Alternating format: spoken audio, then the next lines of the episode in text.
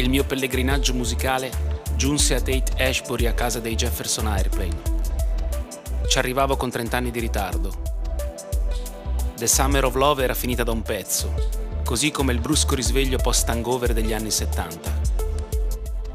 In quel periodo e negli anni successivi avrei voluto esplodere come una supernova e trovarmi contemporaneamente in tutti i beach party del mondo. Scendendo verso Fisherman's Wharf incontrammo un sannyasin levitante che faceva pole dance con il palo dell'autobus. Lesse la mano ad alcuni di noi e da Marta disse che sarebbe diventata madre di due splendidi bambini. Avrebbe anche potuto avere ragione, ma non presagì il male terribile che la divorò in sei mesi solo qualche anno dopo. Oppure non glielo volle dire. Dato che non avevo un conto in banca ed avevo finito i soldi, i miei compagni di viaggio fecero una colletta e mangiammo zuppa di granchio e molluschi.